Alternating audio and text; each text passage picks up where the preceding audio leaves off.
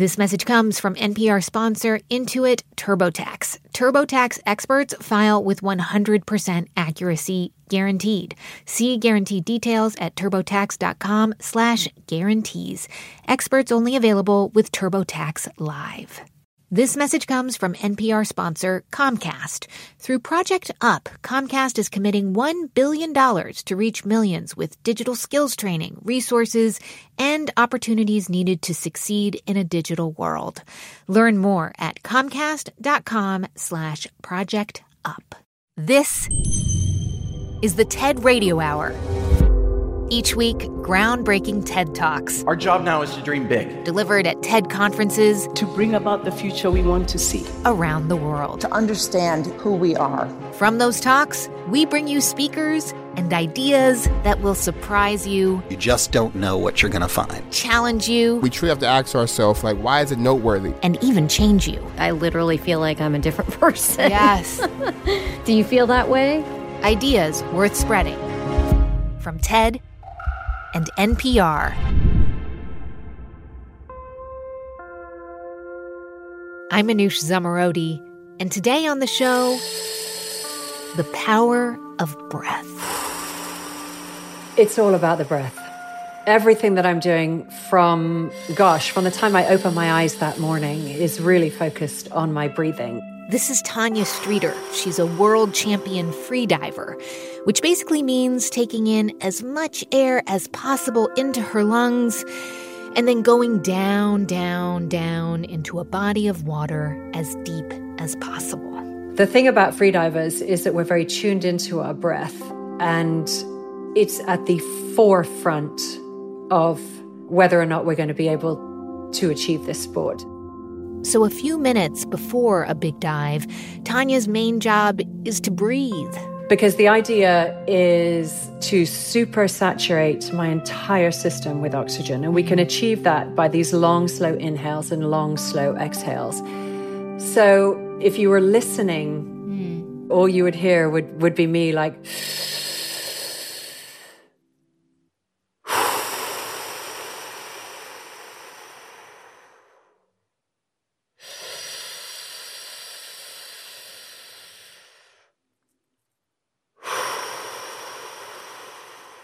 I'm going to put myself to sleep if I don't stop. it's so relaxing. It's so is. Relaxing. My fingertips are tingling right now. I gotta, I gotta really sh- shake it off. Yes, I find it. Yeah, it's um, it's the miracle of our human physiology, is what it is. It is not unique to just me. Free divers are aware of their every breath, but until recently, most of us didn't think much about the air we take in and breathe out. Now, though, breath is on our minds for lots of reasons. Respiratory viruses can be transmitted from one person to another through the air.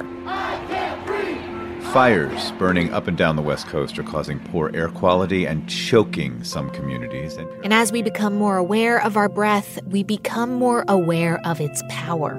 And so today on the show, ideas and stories about air and breathing. And back to freediver Tanya Streeter and the moment when one wrong breath changed her life. My mind was either going to be my weapon or my weakness. And so if I stopped and quit then, that was going to be my mind. In 2002, Tanya had been freediving for several years and had broken a few records. But she wanted to break the world record for women and men by diving to 525 feet in a category called No Limits. No Limits is where you hold on to this glorified bit of aluminum framework and zip down a rope to your target depth because there's a lot of weight in it. And then you have to inflate a lift bag to bring you back up again. And there's an entire safety team that uh-huh. are put together to make sure this is done safely, not just for me, but also for them. So we had very, very well trained and experienced mixed gas divers. I'm going to be doing my safety all the way down almost to the bottom of the rope. It's actually incredibly dangerous for scuba divers to go as deep as I was going because believe it or not, they are not as as uh, designed to go down there as I am. Scuba equipment is basically life support on your back. Mm-hmm. Now, my life support is my body, and my physiology is is designed to do this. So, my physiological blueprint allows me to dive, and they rely on their their dive gear but I need them. I need them for my safety. I need them for the rules under the governing body of the sport. Okay, so wait, before we get back to 2002, I have to ask how different is your physiology? Like, if you breathed into a spirometer, how much greater would your lung capacity be compared to someone, I don't know, like me, who just likes to go swimming once in a while? So, the average person of my size and shape, when they take a deep breath to exhale into that spirometer to do the lung capacity test, would kind of go like this. And that's all they would get. Now, as a trained freediver and somebody who's, you know, really trying to blow the lid off that spirometer, I would take a breath that sounds like this.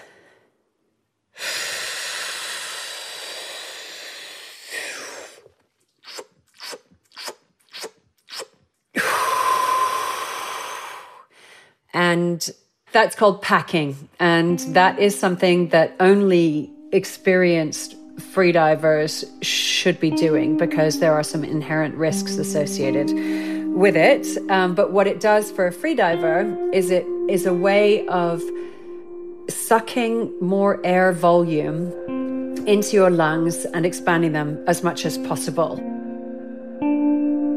Now back to 2002 and Tanya's attempt to break the world record. I was basically as ready as I ever was going to be. So Tanya's there with her team in position. At 10 minutes before go time, I am mounted on my sled, and the safety divers are waiting in the water. And at T minus seven minutes, her safety divers begin their descent. It's all very, very carefully timed. Then, with two minutes to go, it's just Tanya and her husband left at the surface. So I've, I've done the long, slow inhales I've, I, uh, and the long, slow exhales. I have put as much oxygen into my blood and my tissue as possible, and the long, slow exhale has reduced the amount of CO2 in my system as much as possible.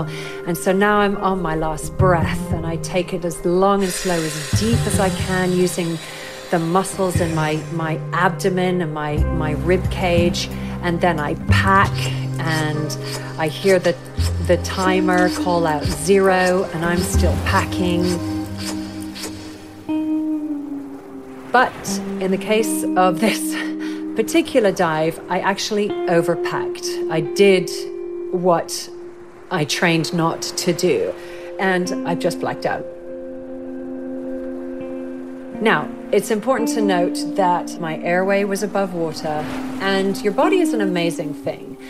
The second you black out, it relaxes. And so as I exhaled, the pressure was released on my heart. Uh-huh. It began to beat properly almost immediately, sending oxygenated blood to the brain, and I regained consciousness. And this this took maybe three seconds. And I, I kind of lifted up my head and I looked at the judge and I said, I overpacked can I go again? And he gave it some thought and said I could. And uh, so I took a deep breath. I listened to the timer counting down, and I knew I had to go right there and then. And I packed a couple times, and my dive began.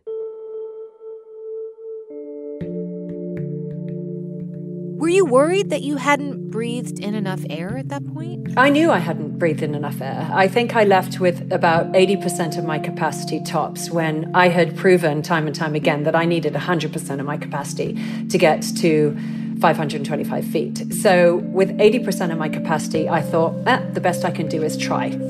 So, I got to about 350 feet or so.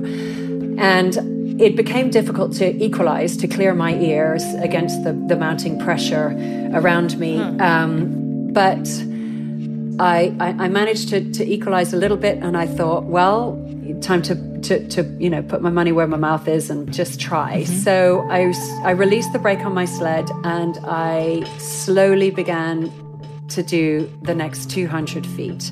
And they were slow, slow, slow. Um, way too slow uh, because if you spend too much time at depth, um, nitrogen dissolves into your blood and it has a narcotic effect. Tanya Streeter picks up her story from the TED stage. At 525 feet, I was hit by narcosis and I couldn't think straight. I knew that I had three simple steps to get me out of there and back to the surface. One, put my hand on the lift bag. Two, open the valve and dump air into the lift bag. Three, pull the pin. One, two, three. But in my haze of narcosis, I remembered that I had wanted to blow a kiss to the sea, my crazy thank you for letting me go down there. I did three steps, but my third was the kiss, and I forgot to pull the pin. And for a few very tense and terrifying moments, I was there alone, frozen at 525 feet. The narcosis just gripped me more and more, and I fumbled with my sled trying to get it to work. And then I had a very powerful, clear thought. This is going to be sad.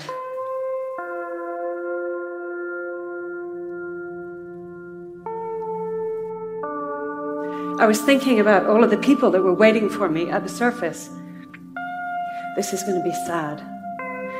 It was powerful enough that it jolted me back to reality, and I remembered to pull the pin. It was an incredibly quick ride back to the surface, but it was a new world record. I mean, it's a wild story, Tanya. You you pushed yourself, your lungs, your body to the absolute limit. Everything went wrong. Yeah. And yet you still broke the world record. And I guess uh, I'm trying to wrap my head around whether this moment was a triumph for you or or was it actually deeply traumatizing? Have have you come to reconcile that experience in your mind? Well, it was a decade before I spoke of this dive publicly because it was hard for me to accept that I had pushed as hard as I had, that that line between pushing hard and pushing too hard had become blurred because I was the one who was always saying, freediving is safe. You just have to follow the rules. Freediving is safe. You just have to be smart. Um, and you know this i think was one of the times where i i took a risk that wasn't necessary but i i took it because everybody else was trying their hardest and so i thought i should too but I think that as a human, as a woman, as a man, as a child, as an adult, um, you have limits. And it isn't until you take the proverbial and the literal deep breath and dive in that you will find out where your limits really are. That's former world champion freediver Tanya Streeter. You can hear her full TED Talk at ted.npr.org.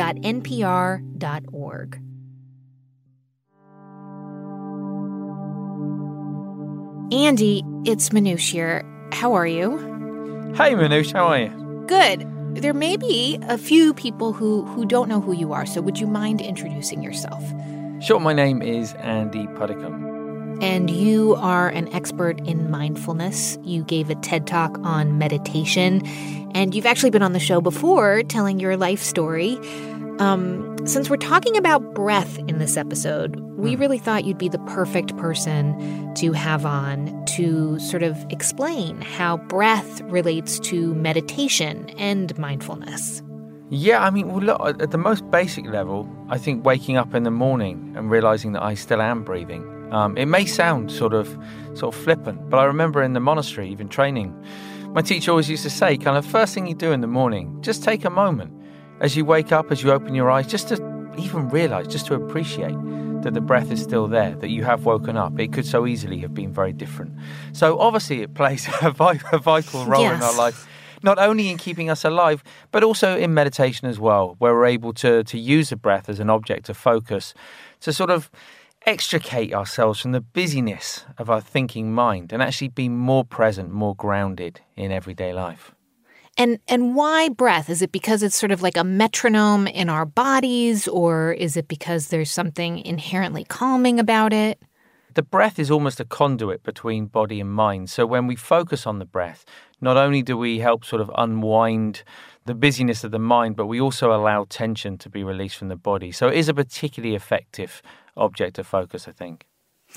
You have very kindly brought us several I guess, reflections, uh, a little bit of meditation, a little bit of breathing that we're going to do throughout the episode today. So let's get started. What do you have for us to begin with? So I thought we'd start with appreciation. Actually, appreciation of the breath. I think so much of our our life is caught up in distraction, you know, lost in sort of times gone by, or maybe even a future that's yet to yet to happen. And because of this, I think we miss out on a lot of things in life. And maybe unintentionally, we even take these things, places, even people for granted. But when we focus very gently on the breath, we find ourselves more present, more aware of everything and everyone, full of appreciation, and as I say, perhaps even grateful for the breath itself. So I thought right now we could start by just taking a moment, whatever you're doing, just pausing, putting everything down. You don't have to breathe in any special way. In fact, you can just place your hand on your stomach if you like. And just be present with that rising and falling sensation. Just for one, two, three times.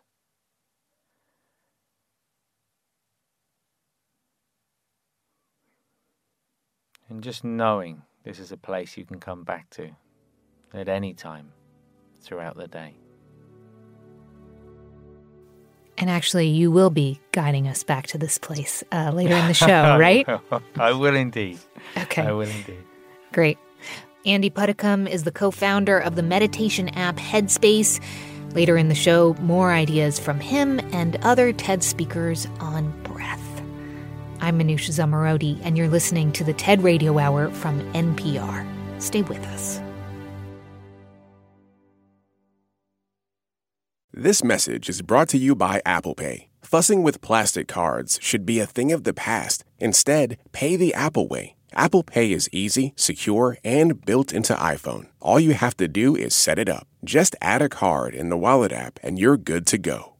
This message comes from Apple Card. You earn up to 3% daily cash on every purchase. That's 3% on products at Apple, 2% on all other Apple Card with Apple Pay purchases, and 1% on anything you buy with your titanium Apple Card or virtual card number. Visit apple.co slash card calculator to see how much you can earn. Apple Card issued by Goldman Sachs Bank USA, Salt Lake City branch. Subject to credit approval. Terms apply. This message comes from NPR sponsor Squarespace. Start with a best in class website template and customize every design detail with Fluid Engine, a reimagined drag and drop technology for desktop or mobile. It's never been easier for anyone to unlock unbreakable creativity. Use code NPR to save 10% off your first purchase of a domain or website and stretch your imagination online with Squarespace. It's the TED Radio Hour from NPR. I'm Manoush Zomorodi, and on the show today, breath. I don't think there's anything more fundamental to life than breathing. You know, I can't think of any other activity that if you stopped doing it for a few minutes, you're finished. it's, you know, literally the definition of being alive, right? Or not being alive is that you're not breathing. This is Beth Gardiner. She's an environmental journalist. I am the author of Choked Life and Breath in the Age of Air Pollution. We've all heard that dirty air affects our lungs and hearts. But Beth has spent the last few years reporting on new research. Research that shows how pollution may have longer term effects on our health and even damage our brains. And it's not surprising who is most at risk one thing that is really clear about air pollution is that it really intersects with all the pre existing fractures in our society it is still a problem that breaks along lines of economic inequality and racial injustice. Like in Houston, Texas, specifically a neighborhood called Manchester, next to 52 miles of oil refineries, the largest petrochemical complex in the U.S. So, Houston is also a port city, and the ships coming in and out, and all the trucks and things that are associated with that are also highly polluting. So, the neighborhood of Manchester is just really bearing a disproportionate brunt of air pollution. And obviously, the health consequences of this are devastating. As part of her work, Beth has interviewed local community activists there, like Yvette Arellano. If someone were to come into our community, into my apartment, they would be shocked at the fact that, you know, between three and five in the morning, they're going to be hit with these extremely pungent smells that can go everything from an extremely like saccharine, super sweet smell that's unnatural to smelling, you know, burning basketballs and sneakers because a lot of the facilities are actually plastic producing and resin uh, producing facilities. So you never know what you're going to get hit with. So from the time that we wake up to the time our head hits our pillow, you could be easily sitting inside, you know, having dinner and get hit with these smells. And the smells can obviously impact our direct health. So, my nephew, you know, he was born with asthma. Asthma continues to be a problem, you know, and upper respiratory issues continue to be a problem in our family. Uh, I myself struggle with reproductive health issues and skin rashes. That's the reality for a lot of mothers and children and just parents, guardians in general. Like a simple act of going to the park can be canceled by strong fumes emitting from down the waterway. It can be feeling sick, you know, having headaches, the need to throw up while you're walking down the street to go get a nice tea. It can mean that you are barricaded in your home because there's a chemical disaster, a flare, or an explosion at a facility, which happens a lot more often than what people think. And in those occasions, we're locked in our homes, and it's ridiculous. Even if you don't live near an oil refinery, just walking down a busy city street or going to school next to a highway can increase your chances of all kinds of health problems. Here's Beth Gardiner on the TED stage. I would have been pretty ready to believe that dirty air could trigger asthma attacks and other breathing problems too. What shocked me was how much further the effects actually go. The evidence is overwhelming. Scientists have linked air pollution to increased rates of heart attacks, strokes, many kinds of cancer, dementia, Parkinson's disease, miscarriages, premature birth, and much more. One particularly vivid study really drove the dangers home for me. A neuropathologist examined puppies who'd lived in badly polluted Mexico City. She found the same markers in their brains that doctors use to diagnose Alzheimer's disease in humans plaques, twisted proteins, degenerating neurons. The dog's youth made the discovery particularly disturbing. The same research team examined the brains of children and young people who'd been killed in accidents. They found the red flags of Alzheimer's in the brains of 40% of those who'd lived in polluted places, and none who'd breathed cleaner air.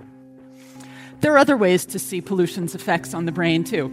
The researchers gave cognitive tests to kids and found that those who had lived with dirty air and also carried a gene for Alzheimer's had short term memory loss and IQs 10 points lower than their peers. Wow, Beth, that is just shocking. I wonder if you could talk more about the people who live in, in these most polluted cities, how their everyday lives are affected. There's tons of research that finds that actually in heavily polluted neighborhoods that parents are going to end up missing more work and kids are going to end up missing more school because you know if your kid has an asthma attack you need to deal with that. And if it's serious you need to see a doctor or maybe even go to the hospital. So on top of the health effects of that that's an educational impact right? If the child has to miss school that's huh. a an economic impact or maybe even a potential job loss if the parent has to miss too much work. So it really is not only a matter of health, but also a matter of just everyday quality of life. yeah.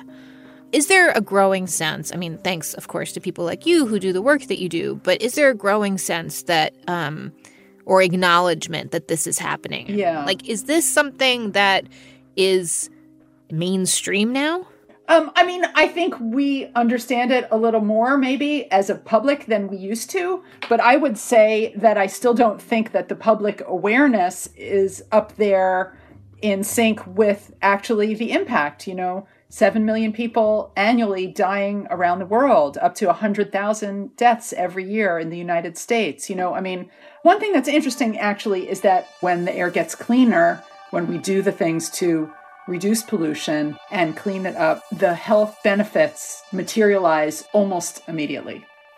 And that's pretty powerful. That is pretty powerful. I, I guess, though, I want to know, like, what would you like to see happen next then? How do we demand better air quality? Uh, does it mean buying more electric cars if we can afford to do so, or or taking more companies to court over emissions? Well, it's a lot of things. So there's not there's not one cause of air pollution, right? But what it basically comes down to, and what the thing that has gotten us as far as we have come, which is really very far already, has been science based regulation and effective enforcement. That's what works no individual, no smaller entity besides our government, our governments have the power to check corporate pollution, right? To tell Volkswagen, you know, you need to make your cars comply with the law. To tell Exxon or some big oil company, you know, you need to make sure your refineries are complying with pollution limits. And here's the pollution limit that has been set in accordance with what public health demands, not what dollars and cents demand. So we're talking about regulation and holding governments accountable.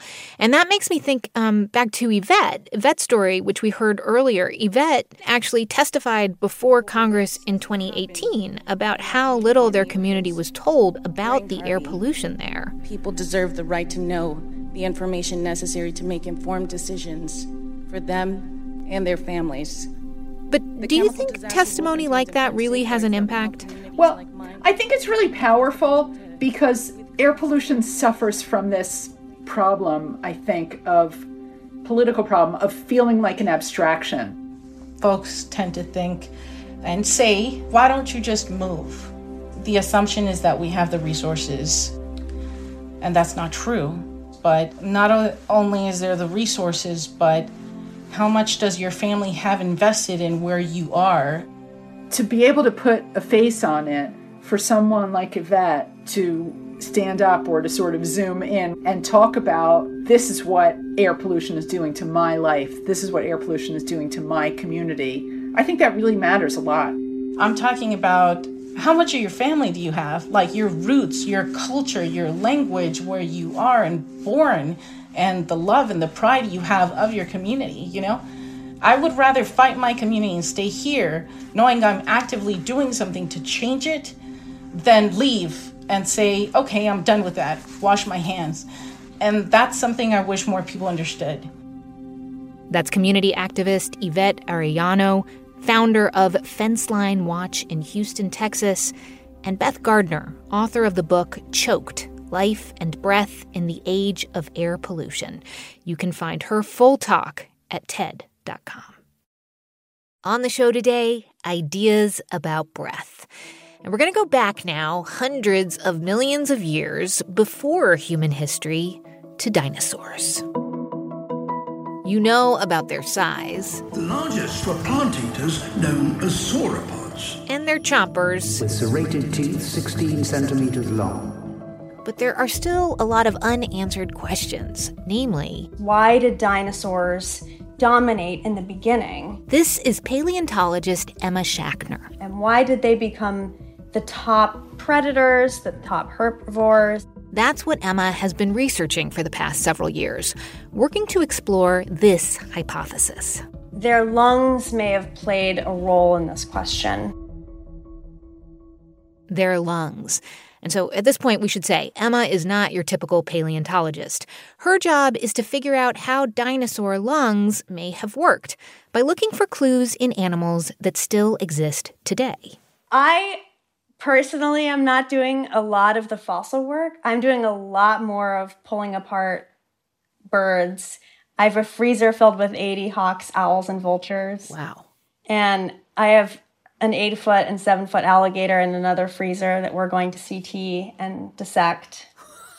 and wow, I'm doing a, lo- a lot more of the like validation of the modern animal because I find every time I dissect or CT a modern animal, we find discoveries of just anatomical structures that have not been seen before. And so Emma is following these clues that she gets by dissecting all of these animal lungs and seeing if they can lead her to an explanation of how dinosaurs dominated the Earth, starting about 220 million years ago. The Triassic period, dinosaurs were not guaranteed to be the masters of the world at this point. So, this is when the ancestors of mammals were evolving, and we have a really diverse array of other reptiles. We have all of these crocodilian type ancestors that are running around. Some had hooves, some had sails, a huge array of animals. And they were competing with dinosaurs at the same time. And then also, the atmosphere was really different. The oxygen levels were lower than they were today. And Emma says not all animals have the same kinds of lungs or breathe the same way. And so she thinks, since there was less oxygen, only some animals, like maybe dinosaurs, were easily able to breathe the Triassic air and flourish. Here's Emma Schachner on the TED stage. So, how do we know what dinosaur lungs were even like? Since all that remains of a dinosaur generally is its fossilized skeleton. So, we would look at the anatomy of birds, who are the direct descendants of dinosaurs, and we'd look at the anatomy of crocodilians, who are their closest living relatives. And then we would look at the anatomy of lizards and turtles, who we can think of like their cousins. And then we apply these anatomical data to the fossil record, and then we can use that to reconstruct the lungs of dinosaurs. And in this specific instance, the skeleton of dinosaurs most closely resembles that of modern birds. So for Emma, Birds are at the crux of her hypothesis, and for two big reasons. The first Yes, so birds are the only living descendants of dinosaurs. Birds are basically living dinosaurs, they come from the same family tree. And second, the avian lung is specifically adapted to function under low oxygen environments. Birds fly up to where the air is thinner, but their lungs can handle it because they're built differently than ours. Okay, so Emma, let's get into the lungs. Like, how do they actually work? And let, let's start with us mammals. So, the mammalian lung is really interesting. Our bronchial tree is shaped like an actual tree. So, if you think about tree branches, they split and split and split until they get to the end as terminal branches that end in what are called alveoli. So, with this mammalian lung, we have this common distribution of this gas exchange tissue that's all over the place. And, and, when you say gas exchange, that's oxygen moving from inside the lung and into the bloodstream, right? Yes. Oxygen is going to flow across this membrane. Now, this is called the blood air barrier. Got it. Okay. So, this blood air barrier is really, really important and because the entire lung is moving in mammals, because it's this giant flexible bag, it can't be too thin or it'll break. Birds have done the opposite approach. So, you still with me? Because we're to start birds and it gets crazy, so hold on to your butts. So, in the bird, air passes through the lung, but the lung does not expand or contract. The lung is immobilized, it's inflexible, and locked into place on the top and sides by the rib cage, and on the bottom by a horizontal membrane. It is then unidirectionally ventilated by a series of flexible, bag like structures beyond the lung itself, and these are called air sacs. Now, this entire extremely delicate setup is locked into place by a series of forked ribs. Also, in many species of birds, extensions arise from the lung and the air sacs, and they lock the respiratory system into place. And this is called vertebral. So, a bird lung is really elaborate. Every part is separated, spread out, and super specialized. And the blood air barrier, that oxygenating membrane, it's protected by special ribs and bolted to the spine, which means it can be thinner and therefore transfer oxygen into the blood more efficiently. And Emma has found that dinosaur lungs were structured in a similar way. So, returning to dinosaurs, that's direct evidence that they had the infrastructural framework to thin the blood air barrier. And having lungs like that, like birds, would basically mean that in the low oxygen environment of the Triassic, what, 220 million years ago, dinosaurs would have had a huge advantage. Yes. So, the advantage of having the thin blood air barrier is that oxygen can more easily cross the membrane and then dinosaurs could breathe under the low oxygen environment of the Triassic. And being able to breathe more easily means they could hunt more easily, run around more easily, reproduce more easily, and ultimately just survive more easily in the Triassic period. And they could outcompete mammals, potentially lizards, and everybody else that they live with in that environment. So, lungs might be the key to understanding how dinosaurs dominated the Earth. It's kind of amazing. I mean, I'm guessing that we humans, though, would never have made it back then.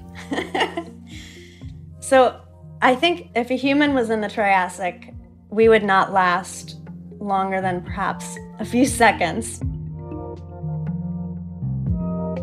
That's paleontologist Emma Schachner. She researches and teaches animal anatomy, and you can find her full talk at TED.com. So, when we think about how animal anatomy has evolved over millions of years, it reminds us that everything is changing all the time, sometimes faster, sometimes more slowly. And Andy Puddicombe, our mindfulness expert for the hour, shares a reflection on this very idea. I thought we'd take a moment to reflect on impermanence and how we can use the breath as a way of better understanding, better coming to a sense of peace and ease with change in our life. Because everything is changing all of the time. I think sometimes the, the pace of life and the rate of change can leave us spinning but amongst all of that sort of coming and going, so long as we're alive, is the breath. And it's a place we can come back to to ground us in our life. I think of it like a, almost like a thread running through the ups and downs of life, a place of stability, of calm, clarity, and perspective through which to better see and understand the world around us. So, right now, again, just take a moment in fact, take one big deep breath, breathing in through the nose and breathing out through the mouth. As you breathe out, you can just gently close the eyes. Take a moment to notice how the body's breathing. You don't have to breathe in any special way. But just knowing the more familiar you can get with this rising and falling sensation, the more stability it can provide in this ever changing life.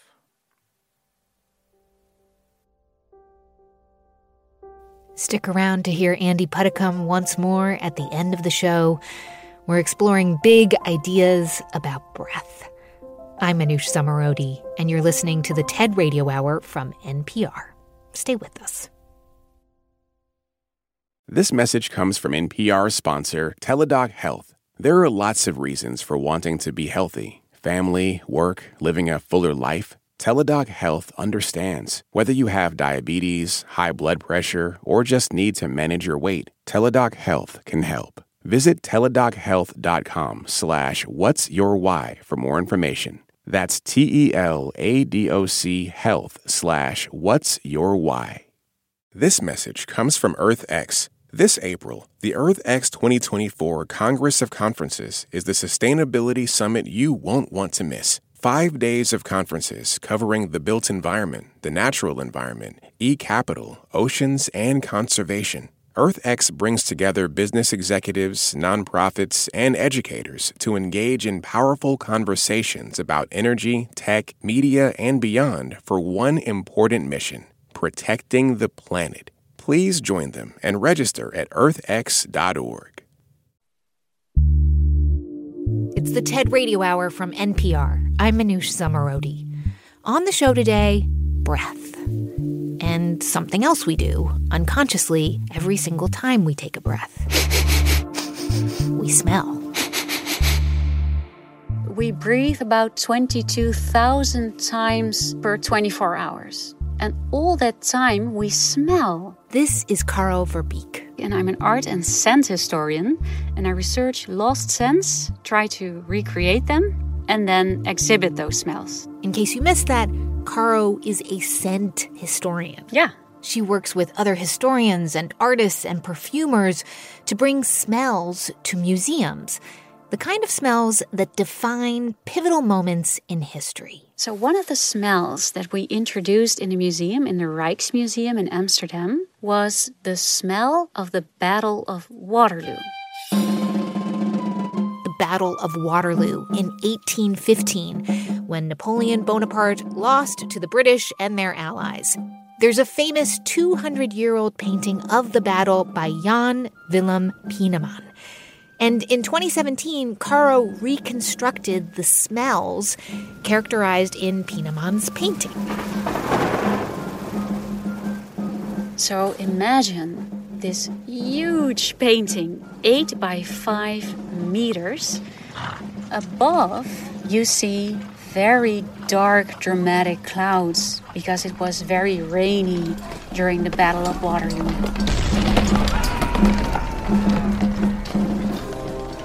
You will also see thousands of tiny soldiers, thousands of horses, weapons, some French captives, even some dead soldiers lying in the mud, all on the foreground.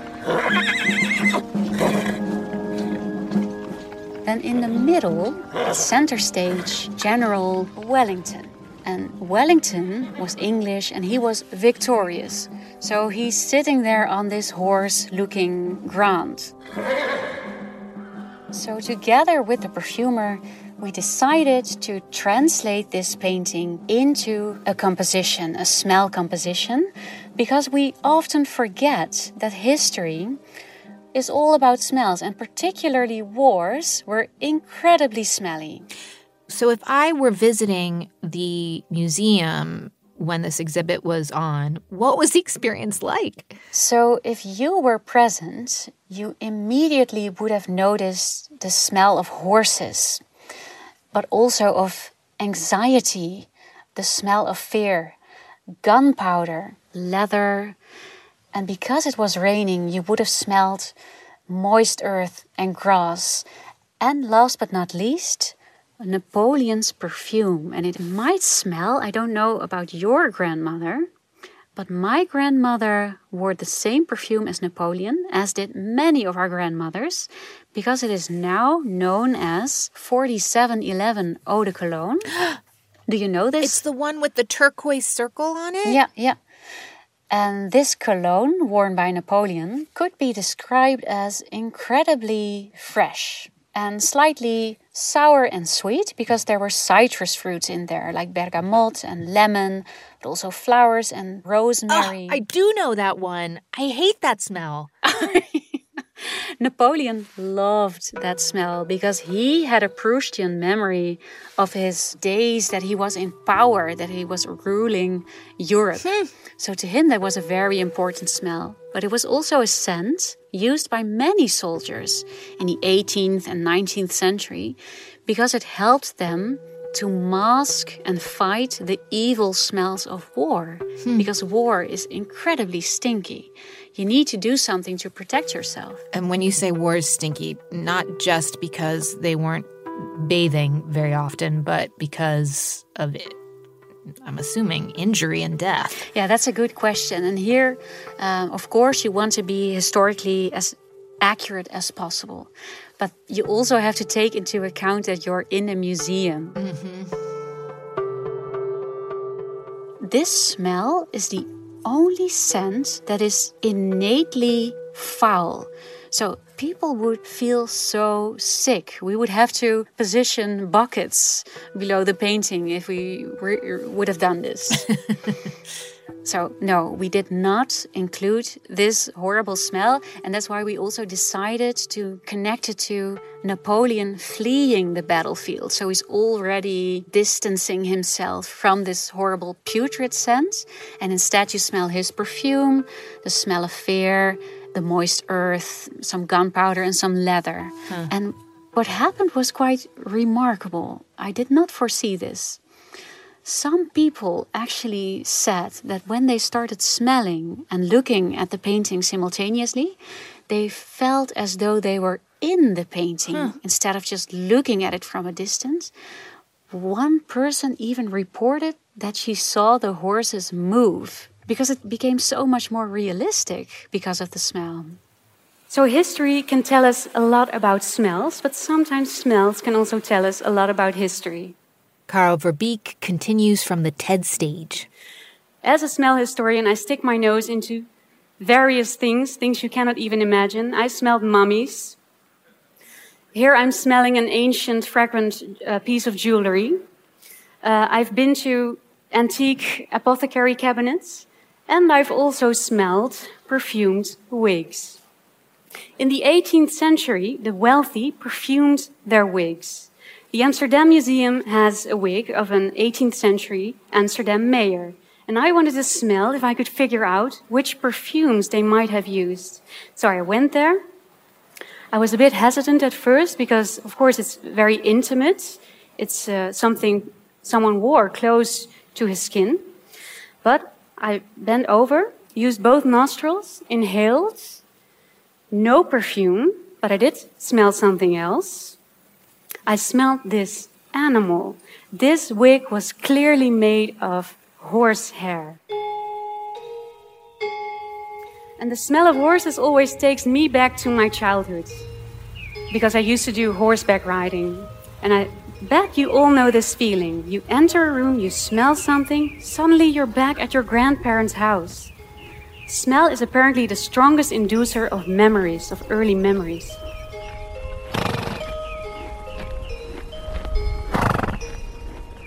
Horses have this sour, sweet, acrid smell, a very warm smell. Mm.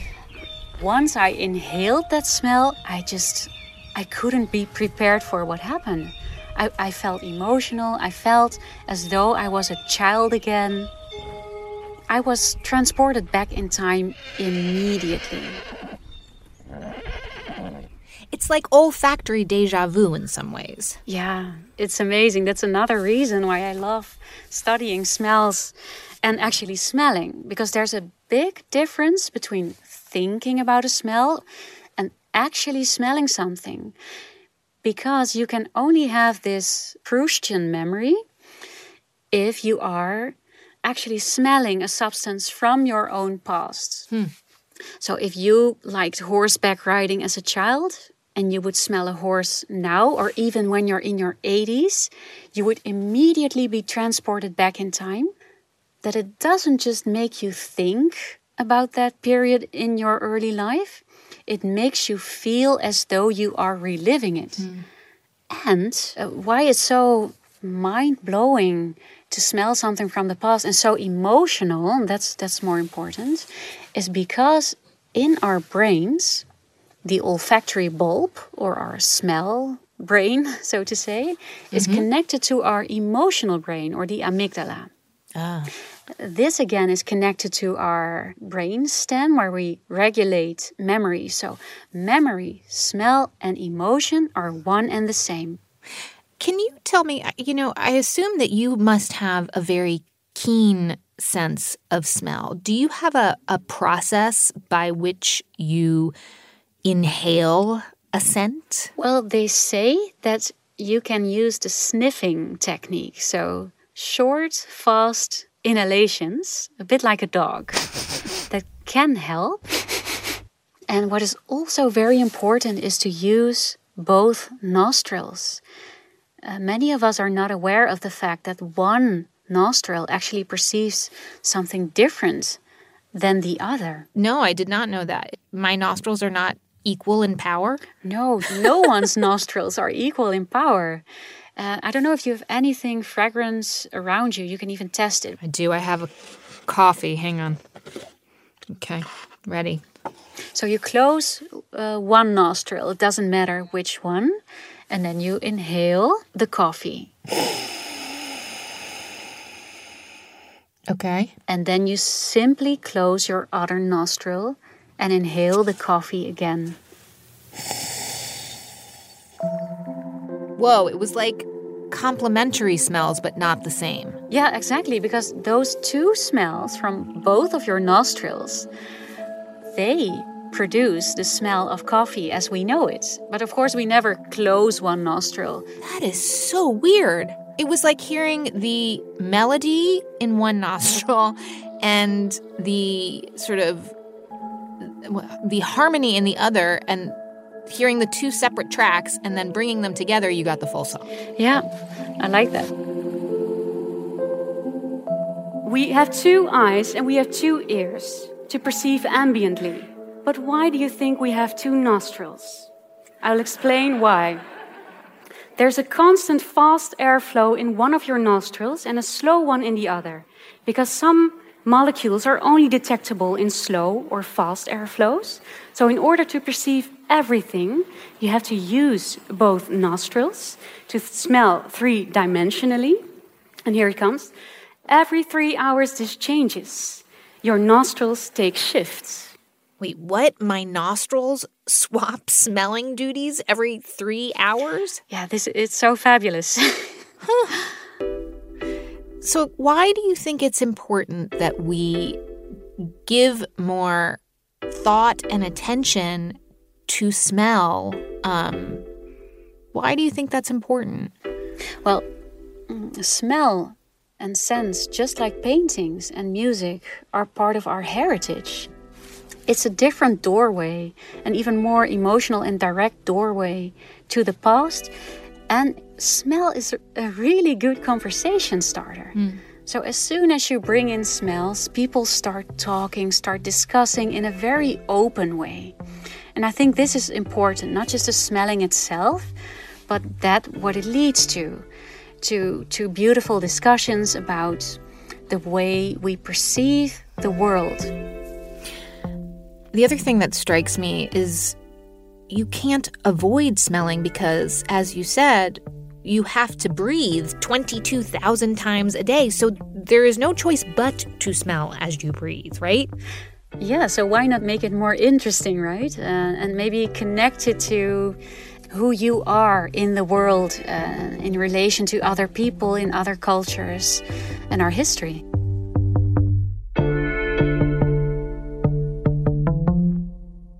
That's Caro Verbeek. She's an art and scent historian at the Vrije University Amsterdam and the Rijksmuseum, where she reconstructs Europe's lost smells.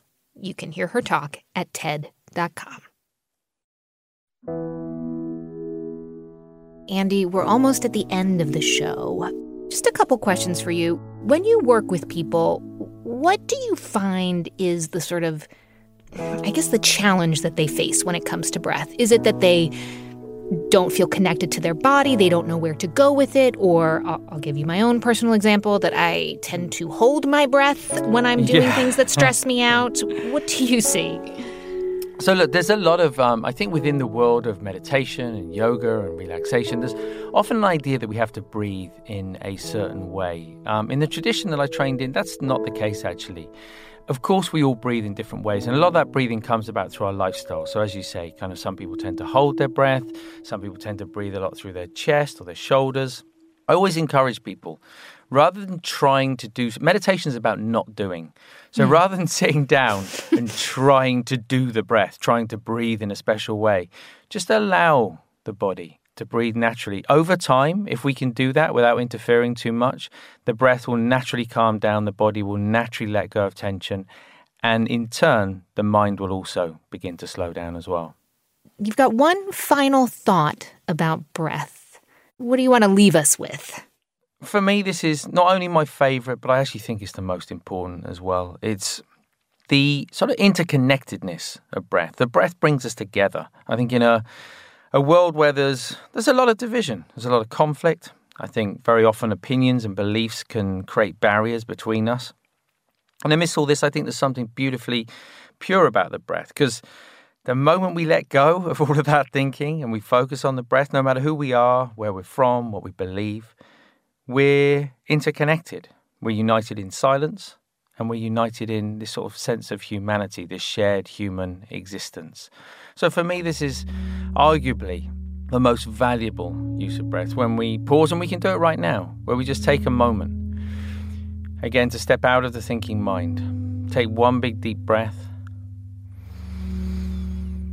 As you breathe out, just gently closing the eyes.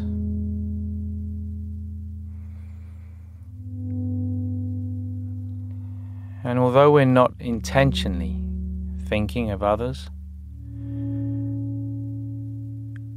arguably in coming back to the breath, that thing we all share, feeling more connected with the people and the world around us.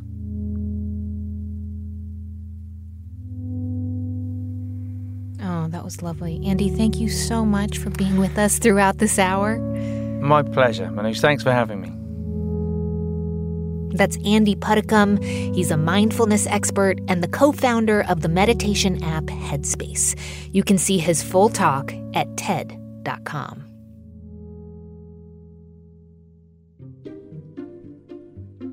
Thank you so much for listening to our show this week on air and breath.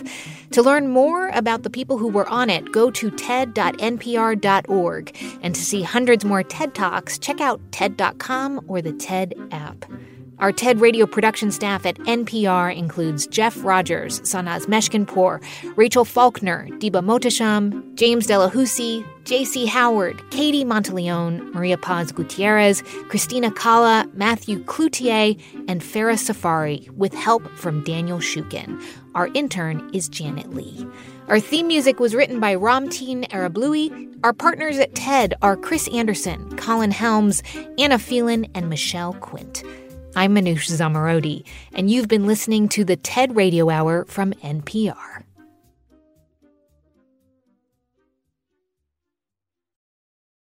This message comes from NPR sponsor Capella University. With Capella's FlexPath learning format, you can earn your degree online at your own pace and get support from people who care about your success. Imagine your future differently at capella.edu.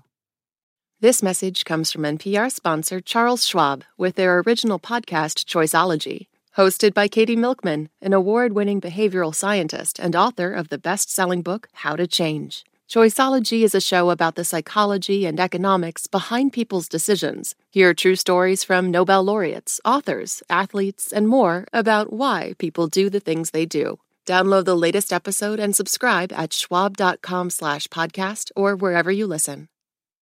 At this year's Oscars, Oppenheimer took home the award for Best Picture. Emma Stone and Robert Downey Jr. also picked up wins, and Ryan Gosling brought the Kenergy. For a recap of all the highlights, listen to the Pop Culture Happy Hour podcast from NPR.